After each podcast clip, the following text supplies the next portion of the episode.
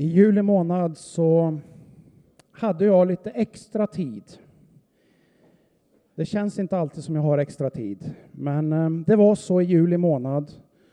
Och jag kände att jag hade inte så många saker som liksom var måsten.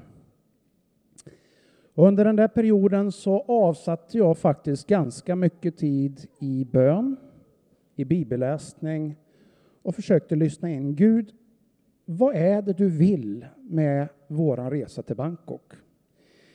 Vi hade naturligtvis upplevt en Guds ledning i det här. Eh, för mig så var det liksom inte alls givet att Anette skulle vara beredd att ta tjänstledigt och till och med säga upp sig för att följa med. Och när hon bara sa det så, wow, oj. Men det var inte en enda sak, utan det var ett antal saker som liksom hände och där vi bara upplevde Guds frid inför det här. Och så i juli så hade jag tid när jag var inför Herren med både bön och med fasta och bibelläsning. Och så hade Sam och jag kommit överens om att i höst då ska vi studera apostlagärningarna tillsammans med våra unga vuxna som, som eh, har varit med och är med på Växa bibelskolan. Så jag läste Apostlagärningarna. Och så en dag så kom jag till det artonde kapitlet. Och eh, så läste jag och läste jag och det var väldigt spännande och intressant.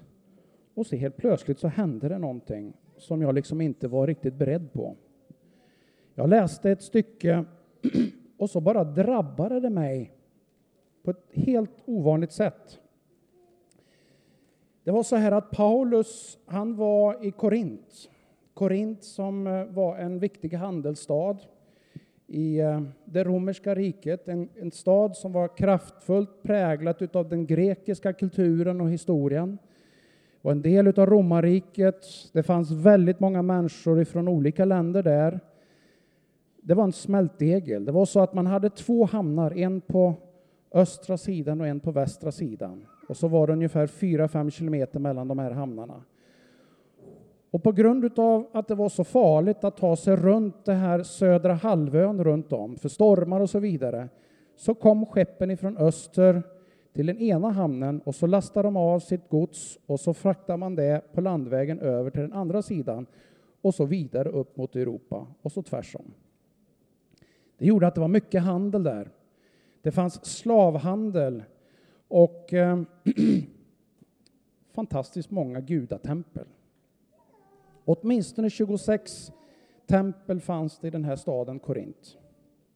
Och den största av dem det var Afrodite-templet som låg högst uppe på höjden och där eh, det fanns ja, kanske tusen prostituerade som var del i den kulten utav Afrodite, kärlekens, erotikens gudinna. Och så var Paulus där och eh, förkunnade evangeliet. Han gick till judarna som han brukade göra. En del lyssnade på honom och en del de liksom tog avstånd ifrån honom. Och så säger Paulus att Nej, men nu, nu får ni liksom stå för ert eget val. Nu går jag till hedningarna. Och det var lite spänt och lite oroligt. Och sen står det i 18 kapitlet, den nionde versen.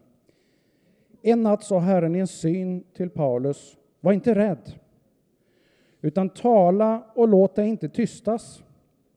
Jag är med dig. Ingen ska röra dig eller skada dig, för jag har mycket folk i den här staden. Och när jag läste den där texten så hände det någonting. Det liksom bara drabbade mig så här att jag har mycket folk i den här staden och det här gäller Bangkok. Och så började jag argumentera med Gud. Nej, men du ser ju att det står i Korint här. Nej, det gäller Bangkok, sa Gud åt mig. Ja, men det står ju i Korint. Så, alltså, det, det var ju... Och så hade vi en liten dialog där och till slut så fick jag bara, okej okay, Gud, säger du att det är Bangkok så är det det. Men så började jag fundera på Men vad har Korint och Bangkok för likheter? Vad finns det liksom för gemensamt där? Och det jag alldeles nyss hade berättat, eller berättade för dig nu här om Korint, det hade jag inte kunskap om då speciellt väl. Men där började en resa där jag började utforska lite närmare. Vad fanns det för likheter mellan Bangkok och Korint? Mycket avgudatempel, ja, precis. Och jag ska inte prata speciellt mycket om de här likheterna. Det kan du gärna läsa i, i första Korinthierbrevet och andra Korinthierbrevet. Det finns en hel del spännande saker där. Det har faktiskt konstaterat att utifrån den kunskap jag har om Bangkok så finns det många likheter. Jag har mycket folk här i staden. Jag vet inte om ni ser vad det är för bilder här. Den ena, den vänstra, det är en bild ifrån Bangkok och den högra, vart är den ifrån? Den är härifrån Karlstad.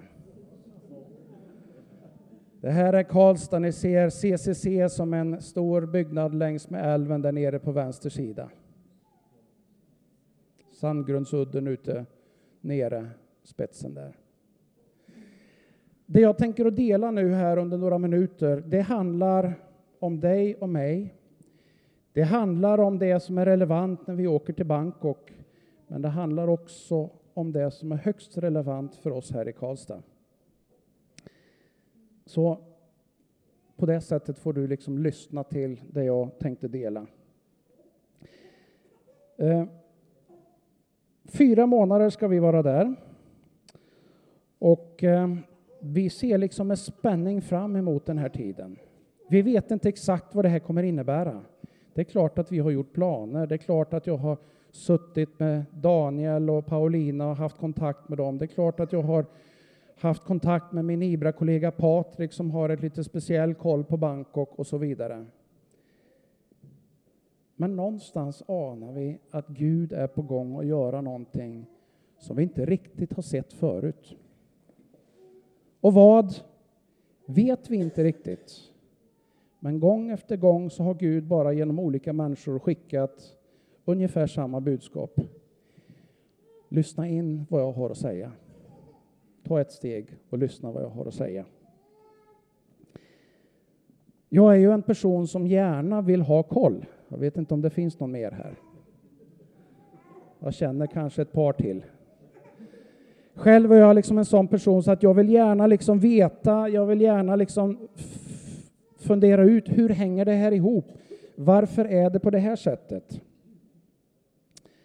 Och så för eh, en liten tid sedan, eh, några veckor sedan, så läste jag i första Korinthierbrevet. Jag har läst en del i de här breven av den anledning som jag nyss berättade. Och så landade jag i två versar som utmanade mig, skakade om mig lite grann. Och jag vill dela de här verserna med er. Det är från första Korinthierbrevet, åttonde kapitlet. Och den andra versen, andra och tredje. Om någon tycker sig ha kunskap om något så har han ännu inte den kunskap han borde ha. Om någon tycker sig ha kunskap om något så har han ännu inte den kunskap som han borde ha. Men om någon älskar Gud är han känd av honom. Och jag vet inte hur du tänker när du hör den här bildbildtexten, men jag läste den här för några veckor sedan så liksom fastnade den i, jaha, hur är det nu? Tror jag att jag kan någonting? Tror jag att jag har koll på läget? Tror jag att jag liksom vet någonting om Bangkok? Eller något annat för den delen. Och så började jag fundera på vad, vad är det egentligen Paulus menar? Sammanhanget där Paulus undervisar om det här, det handlar egentligen om, eh, om avgudadyrkan och offerkött. Eftersom Korint var en plats där det fanns väldigt mycket gudar. Och vanligt var att man offrade till de här gudarna. Och hur skulle människor förhålla sig till det här?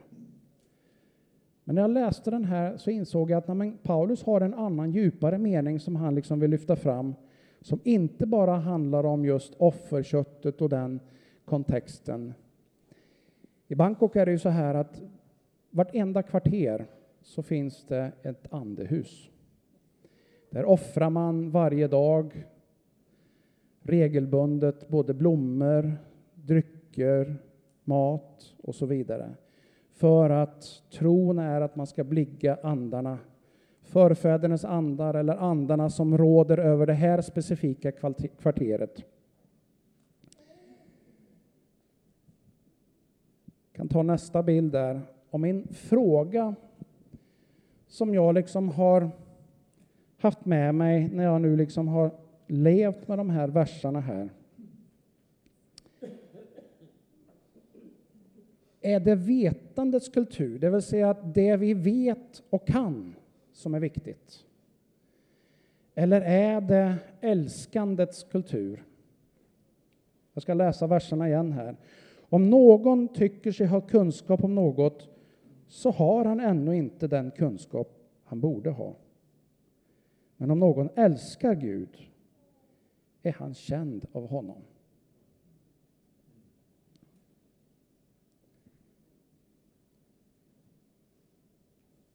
I Sverige så lever vi i en kultur där vi vill veta allting. Vi vill eh, förstå. Vi vill kunna förklara allting. Och jag skulle nog påstå att vi lever rätt mycket i en sån här vetandets kultur. Vi är noggranna med att veta. Vid ett tillfälle så var vi samlade som IBRA-ledare tillsammans med en person. Vi hade en workshop och han försökte att hjälpa oss att lyfta blicken och förstå lite mer om det här med lärjungaskap och lärjungaskapande och lärjungaskapsrörelser.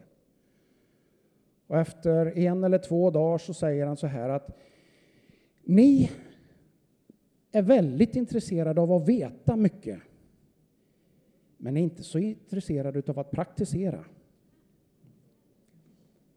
Och så utmanar han oss rejält och det träffade mig liksom rätt i bröstet. Och så insåg jag ju att ja, men du har ju rätt. Vi vill gärna veta och jag är en av dem som gärna vill förstå, jag vill lära mig, jag vill ha koll. Men så kom nästa delen att Ja, men hur är det då med att faktiskt göra någonting av det här? Att bara veta gör inte att du får en relation. Man kan veta mycket utan att göra någonting. Man kan ha väldigt mycket kunskap om Gud, man kan ha väldigt mycket kunskap om Bibeln, man kan ha väldigt mycket kunskap om Jesus och ändå inte göra någonting. Jag träffar en del sådana människor.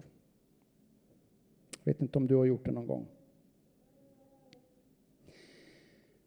Jag möter en del människor som liksom säger det rätt ut eller åtminstone agerar som om det är så. Amen, jag har varit med här, jag har varit frälst sedan den och den tiden. Jag kan det här, jag vet vad det innebär att vara kyrka, jag vet vad det innebär att vara en kristen. Och jag kanske har varit lite grann sån också kanske är lite sån ibland. Men så möts jag av den här texten. Om du tror dig veta någonting, då vet du inte vad du faktiskt behöver veta. Kan det vara så här att insikten av att jag vet inte så mycket, men det är Gud som vet.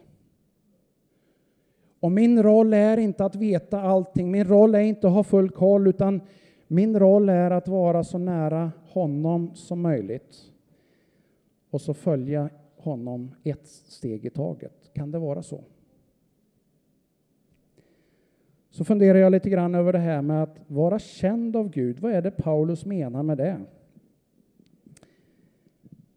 Ja, kan det vara så här att vara känd av Gud, det är klart att Gud vet ju allt om alla människor å ena sidan. Men jag uppfattar liksom att det är något annat som Paulus försöker att säga. Och det jag liksom landar i att är det kanske så här att Paulus menar att ja, men det viktigaste för oss är inte att kunna allting, veta allting, förstå allting. Det viktigaste är att regelbundet vara nära Gud så att han känner oss och vi känner honom. Den man umgås ofta med, den är man känd med. Kanske är det så här att den person här i livet som jag känner allra bäst, det är nog min fru Anette. Och jag skulle tro att det är tvärsom, att hon är den person som känner mig allra bäst. Varför?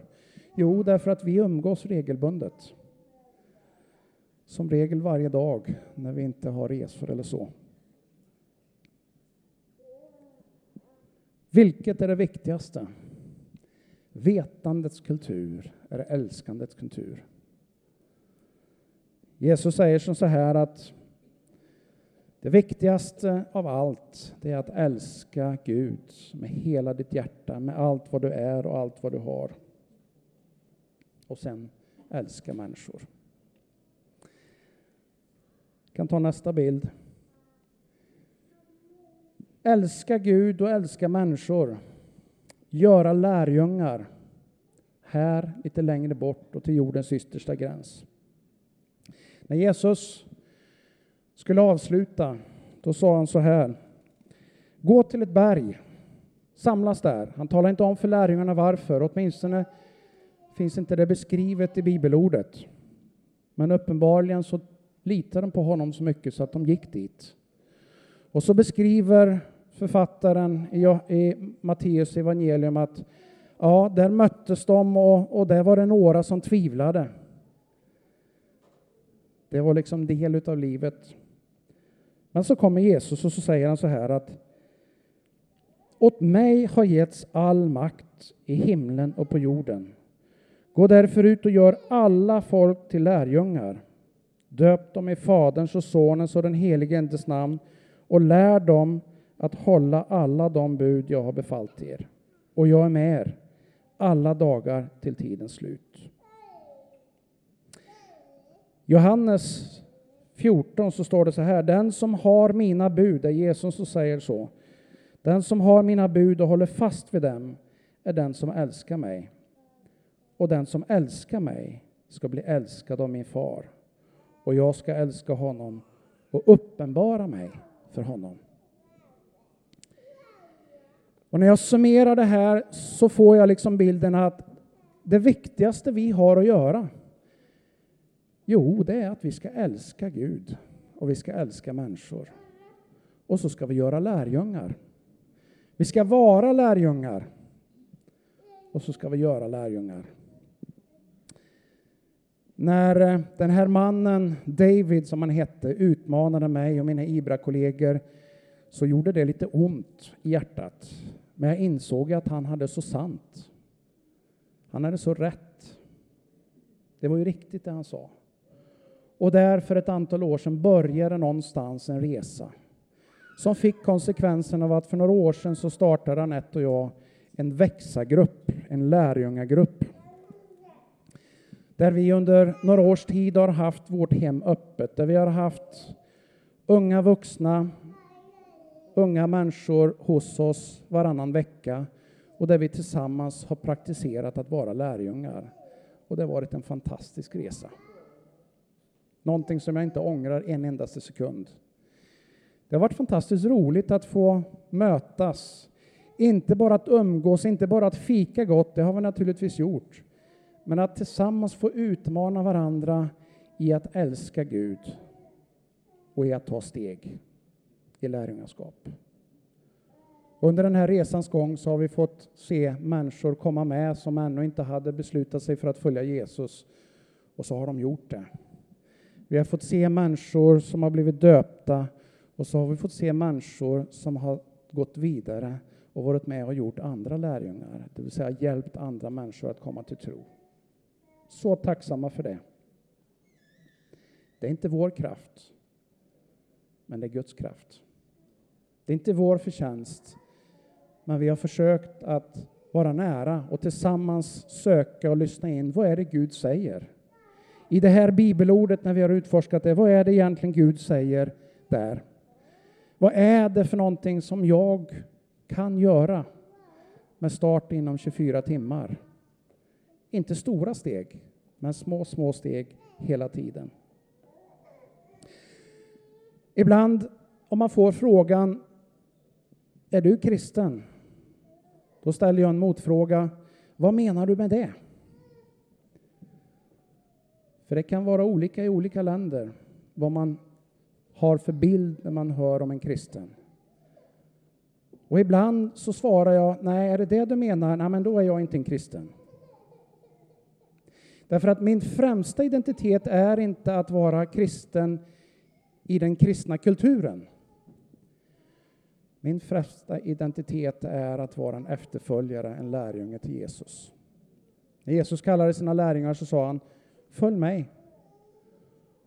Och så började de följa honom. Och någonstans längs med vägen så blev de lärjungar som började göra lite grann av det Jesus gjorde. Och när Jesus var på gång och skulle lämna så sa han, ja, ni ska göra det jag har gjort, men ni kommer göra mycket mer också. Och någonstans är det väl därför som jag tror att amen, om Gud säger att han har någonting stort på gång i Bangkok, ja, då är det nog så. Inte för att jag är så förträfflig eller att min fru är det eller någon annan, utan därför att Gud är så stor.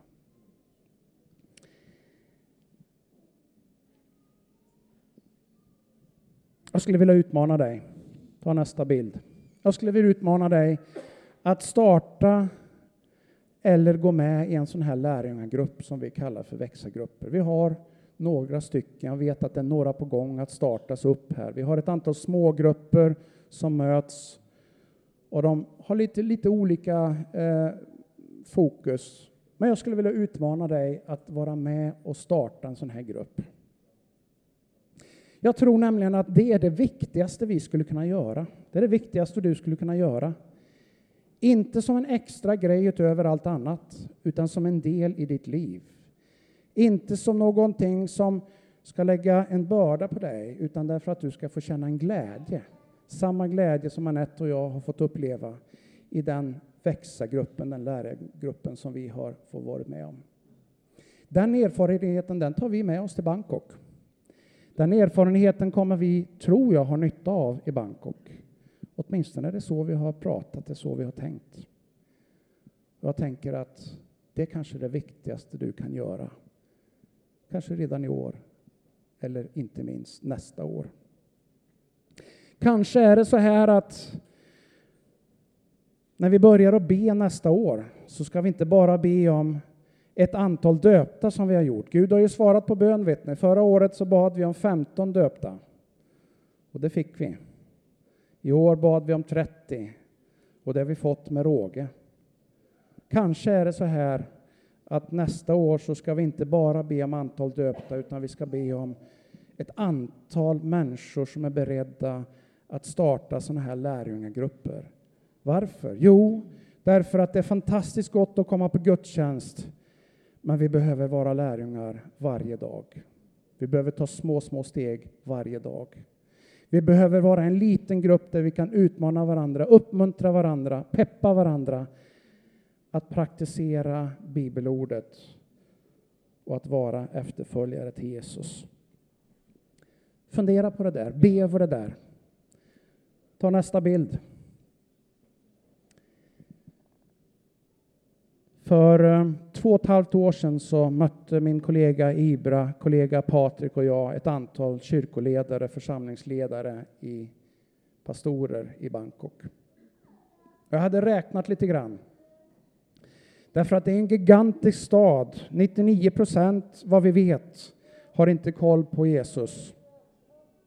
Hur gör man då? Och så hade jag räknat lite grann på det där. Nej, men tänk om en lärjunge gör två lärjungar, hjälper två personer och blir efterföljare till Jesus under ett års tid. Och tänk om de gör likadant varje år. Och tänk om man hade hundra sådana att börja med, hundra sådana lärjungar. Och så blev jag helt förbluffad när jag började räkna på det här att på elva år så skulle det kunna finnas 17,7 miljoner lärjungar. Och det är ju fler än hela Bangkoks befolkning. Och när vi startade vår växargrupp här för drygt två år sedan så räknade jag lite grann konkret för oss här i Karlstad. Och tänk om en person, om du exempelvis, hjälper två att bli lärjungar varje år och de lär sig att göra samma sak Ja, på fem år så har du satt igång en rörelse med 243 lärjungar. Och på tio år så har du satt igång en rörelse med 59 049 lärjungar. Wow! Tror ni det är någonting som Gud skulle bli glad av? Tror du det är någonting som Gud skulle liksom glädjas åt om detta började hända i Bangkok, i Karlstad? Ja, någon tror det. Irene tror det. Tack Irene. Ja, vet du, jag håller med dig. Jag tror att faktiskt att Gud skulle bli glad. Och någonstans så kan jag känna att det är det Gud utmanar mig till. Och kanske är det så att han inte bara utmanar mig och Anette till det. Kanske är det så att han faktiskt utmanar dig också till det. Levi Petrus, som var grundaren utav eh, den rörelse vi är del utav. Hans sista predikan så sa han så här. Vi ska vinna dem för Kristus, en och en. Och kanske är det det vi ska komma tillbaka till. Du och jag, allihopa, en i taget delar vi livet med. En i taget hjälper vi att upptäcka, människor att upptäcka vem Jesus faktiskt är. Jag har haft samtal en tid med en person som jobbar bland buddister. Och hon uttrycker sig som så här att när vi verkligen börjar förklara på ett språk som är riktigt relevant för dem, med begrepp som de kan förstå, då blir Jesus den absolut bästa saken som kan hända en person. Och så har de börjat att få se en lärjungarörelse ta plats, både i Kambodja men faktiskt också i Thailand. Tänk om det är så för dig också och för mig. Hörrni, vi tar nästa bild och så ska jag avsluta här med att säga att lyft blicken. Därför att Gud har något mycket, mycket större på gång. Lyft blicken därför att Guds tankar är så mycket högre. I Jesaja så står det så här. Mina tankar är inte era tankar och era vägar är inte mina vägar, säger Herren. Nej, liksom himlen är högre än jorden så är mina vägar högre än era vägar och mina tankar högre än era tankar.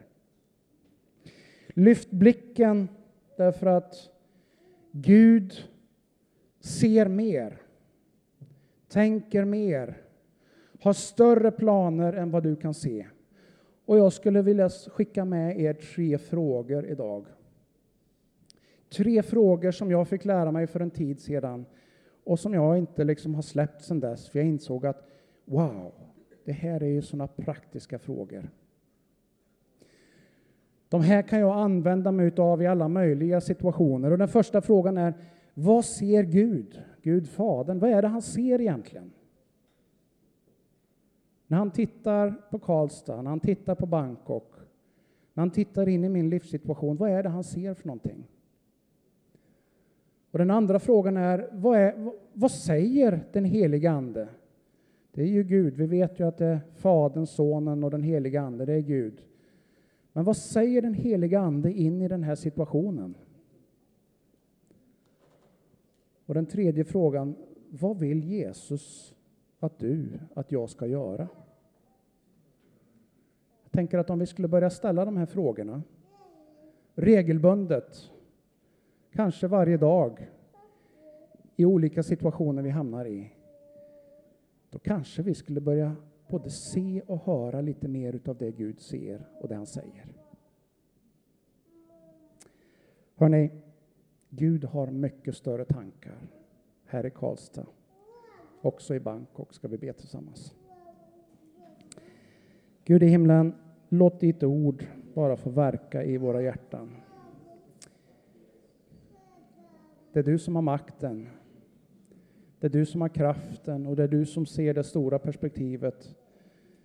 Gud, hjälp oss att ta ett steg efter dig, med dig och vara lyhörda för det du säger och det du vill göra. Jag ber dig i Jesu namn. Amen.